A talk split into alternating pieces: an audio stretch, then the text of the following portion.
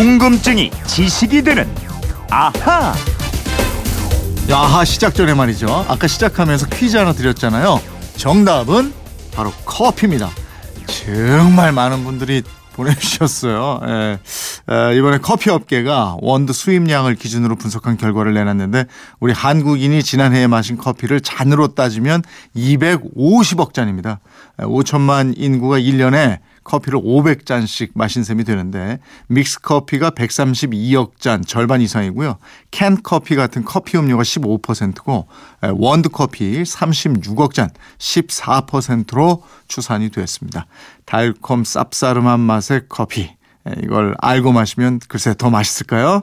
정답자 중에서 두 분을 뽑으려고 했는데 워낙에 많은 분들이 이걸 보내주셔서요. 저희가 두 명을 늘렸습니다. 그래서 네 분께 선물을 드리도록 하겠습니다.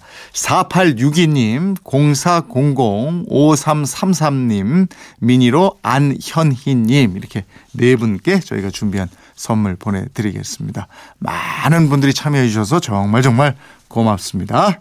이제 아하 이어가도록 하겠습니다. 어, 휴대폰 뒷번호 7820님이 주신 궁금증인데요. 라디오 주파수에는 AM과 FM이 있는데 FM은 왜 AM보다 음질이 깨끗하게 들리나요? 이러셨어요. 궁금증 해결사 김초롱 아나운서와 해결해 보겠습니다. 어서 오세요. 네, 안녕하세요. 김초롱 씨는 예. 커피 전혀 안 드시니까 뭐 여기에 해당이 안 되겠네요. 아니? 그래도 듣다 보니까 왠지 커피 한 잔 먹고 싶어서 저도 참여하고 싶은 거 있죠? 아, 그랬어요? 어, 저희 문자창이요. 이렇게 페이지가 안 보일 정도로 막 넘어가서 저 터지는 줄 알았어요. 라디오에서 좋은 예. 음악이 들리면은 커피 한 잔 이렇게 탁 놓고 들으면 참 좋죠, 그죠? 아, 그렇죠. 네. 그런 낭만이 또 라디오만 있잖아요. 예전에 공부할 때 예. 라디오 많이 들었어요? 아, 많이 들었습니다. 저는 또 그림 공부를 했기 때문에 네. 이 그림 그리면서 라디오 틀어놓으면요. 예. 되게 재밌어요. 아, 그렇구나. 감성이 예, 또 풍부해지고. 예, 예, 예. 예. 라디오는 음성, 소리 이걸 전파에 실어서 내보내는 거잖아요. 아, 그렇죠. 라디오가 이 소리를 마이크 같은 장치를 이용해서 전기 신호로 바꾸고 이 음성 전기 신호를 다시 멀리 떨어진 곳으로 보낼 수 있는 전자기파, 즉 전파로 만드는 방법을 발명하면서 등장하게 됩니다. 그 흔히 AM은 음질은 비교적 안 좋아도 멀리까지 들을 수 있는 반면에 FM은 음질은 좋은데 도달거리가 짧다고 하잖아요. 네, 그렇게 알고 있죠. 아니 근데 이 FM 방송도 원래는 훨씬 더 멀리까지 들려줄 수 있는 방식이라는 거 아셨나요? 아, 그래요? FM 방송이 기술적으로 멀리 못 가는 게 아니에요? 기술적으로는 얼마든지 되는데 아. 중간에 인위적으로 막았기 때문에 그렇게 안 되는 겁니다. 아, 인위적으로 막았다? 예, 응? 뭔가 내막이 있다? 그렇습니다. 뭐, 뭐?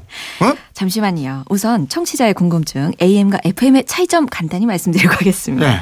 AM은 진폭 변조 방식, 영어로 하면은 amplitude modulation. 그래서 이 영어 약자로 AM이라고 하는 거고 예. FM은 주파수 변조, 영어로 frequency modulation이라고 약자로 FM이라고 하는 거예요. 어, 변조 방식이 달라서 음질도 차이가 난다는 거잖아요. 그렇죠. 음. AM은 주파수는 일정하고 진폭을 변화시키기 때문에 네. 소리를 멀리 보낼 수 있는 반면에 FM은 반대로 진폭은 일정한데 주파수를 변화시켜서 소리를 내보냅니다. 음. 그런데 FM은 최소한의 간섭 현상으로 방송을 수신할 수 있도록 해줘요. 네. 그렇기 때문에 음질이 훨씬 더 좋은 겁니다. 아. 근데 라디오가 처음 등장했을 때 AM 방식이 기술적으로 구현하기 쉬웠고 네. 그래서 전 세계적으로 AM 방송부터 시작이 됐습니다. 아, 근데 아까 저 FM도 기술적으로 멀리 보낼 수 있는데 네. 예? 네. 뭔가 내막이 있어서 뭐 그랬다면서요. 계속 들어보세요. 뭐예요, 뭐. AM으로 라디오 방송을 듣다 보니까 이게 좋긴 좋은데 음질이 좀 안 좋다는 평가가 많았어요. 네. 그래서 많은 발명가 엔지니어들이 아 다른 방식이 없을까 연구를 하는데 미국의 에드윈 암스트롱이라는 발명가가 아 AM보다 회로가 간단하면서도 음질은 더 좋은 이 FM 방식을 발명하게 됩니다. 네. 암스트롱의 이 기술은 2차 대전에 참전한 군의 장비로 보급이 되면서 각광을 받았습니다. 아, 이게 군과하고 관계가 있나 보다. 예? 네, 계속 기술적으로 이제 들어보세요. AM보다 FM이 월등했잖아. 그렇죠. 나오고. 어? 그렇죠. 자, AM보다는 네. 적은 전파 출력으로도 더 멀리서 깨끗하게 들렸거든요. 네. 이 FM이 이 발명가 암스트롱은 당시 RCA라는 방송사 직원이었는데요. 네. RCA의 사노프 사장이 당시 AM 라디오 사업에서 크게 성공하고 있었기 때문에 네. FM 라디오들 받아, 받아들일 수 없다고 생각했겠죠. 아. 자, FM 라디오 특허권 매입도 취소해 버립니다. 예. 그래서 암스트롱이 회사를 나와버려서 예. 1937년 뉴저지주에서 독자적으로 자기 회사를 차려서 네네. 최초의 FM 라디오 방송을 시작하게 돼요. 아, AM으로 돈 벌고 있었으니까 FM이 나오면 안 되니까 이거를 내보내버렸구나. 야. 누가 내 돈 못 벌게 하냐 해서 밟아버린 거죠. 시작하기 전에. 군뭐 사업 이런 거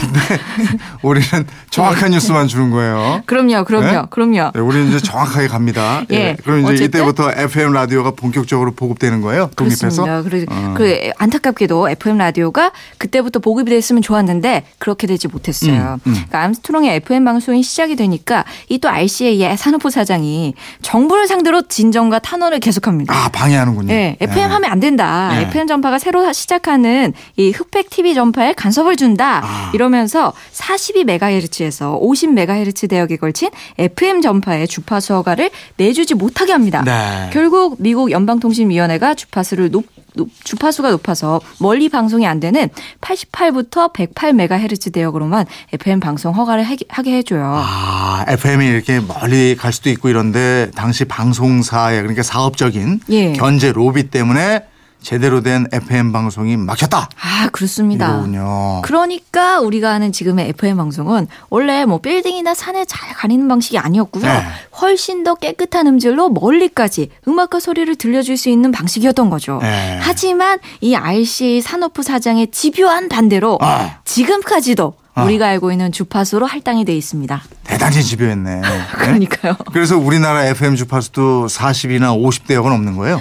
맞습니다. 지금 그건 이렇습니다. 방송 나가는 표준 FM 주파수가 95.9MHz죠. 네.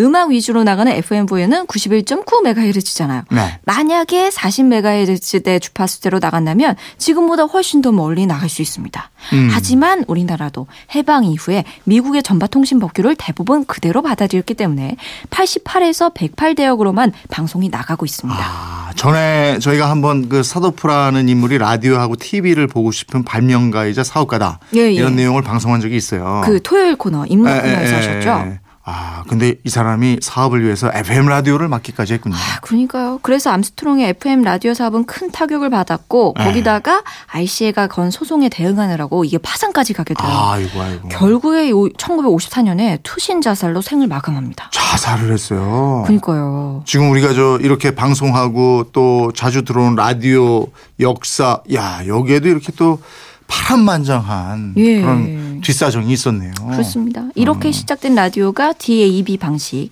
DMB 방식 등의 전송 방식으로 진화하게 됐는데요. 하지만 안타깝게도 전송 기술은 발전했지만 그 소리를 받는 독립적인 라디오 기기들이 오히려 찾아보기 어렵게 돼가고 있습니다. 예. 그래서 저희 청취자분들 중에도 스마트폰에 라디오 기능을 꼭 넣어야 된다. 이렇게 말씀하시는 분들도 맞아요. 많아요. 예. 예. 지금 그 미니 어플을 통해서 방송 듣고 계신 분들 많으실 텐데 예. 스마트폰에 라디오가 들어 있어서 이런 미니를 따로 받지 않아도 되는 폰이 있긴 있습니다. 네. 현재 국내에서 제조 유통되는 휴대전화 10대 중에 9대의 중앙 처리 장치 CPU에는 라디오를 수신할 수 있는 칩이 탑재돼 있는데요. 네. 근데 이 기능을 살려놓은 휴대전화가 20% 정도밖에 안 됩니다. 아, 그래요? 예. 칩은 있는데 활성화 를 시켜놓지 않았어요? 아, 여기에도 내막이 있어요? 돈하고 관련 있어요. 이것도 돈입니까? 예. 우선 통신사들이 라디오를 달가워하지 않는데요. 아. 미니 같은 어플로 들으면 데이터를 안 씁니다. 아. 예? 예? 아, 미니 같은 어플로 들으면 데이터를 쓰죠. 아, 그렇지. 아, 뭐 어플을 안 쓰면 데이터 안 네. 쓰잖아요. 그러니까 라디오 수신이 그냥 자동으로 되면은 데이터를 안 쓰니까 아. 이 데이터를 써야 통신사들 돈을 벌겠죠. 아. 또 제조업체들도 라디오용 안테나를 달거나 디자인 등을 바꿔야 하기 때문에 제조 원가가 상승된다는 등의 이유로 이것도 역시 꺼리게 됩니다. 근데 작년에 그 경주 지진이 났을 때 저도 한번 말씀드렸습니다마는 재난이나 전쟁 같은 비상 상황 있잖아요. 예. 여기 대비하면 의무적으로 라디오를 심어야 되는 거야. 아, 그럼요. 실제로 재난이 발생했을 때 통신망이 두절돼도요. 네. 단전이나 뭐 데이터 병목 현상 등으로 스마트폰 앱이 듣기가 어려워질 수도 있거든요. 그럼. 그랬을 때 이 지금 국회에 그래서 이런 법안이 발의 중이에요. 음. 그 스마트폰의 라디오 기능을 의무화하자 이런 법안도 제출돼 있는 상태입니다. 음. 그러니까 국민 안전을 생각한다면 지금이라도 당장 언제 어디든지 라디오를 들을 수 있게 이런 거 만들어야 되지 않을까요? 그러게 말입니다. 예. 일본은 물론이고 대부분의 외국에서도 이 라디오 탑재가 의무화돼 있다고 들었거든요. 예, 예. 네, 빨리 좀 이게 이루어져야 되겠네요. 7820님 궁금증이 좀 풀리셨어요? 준비한 선물 보내드리겠고요. 지금까지 궁금증이 지식이 되는 아하 김초롱 아나운서였습니다 고맙습니다. 고맙습니다.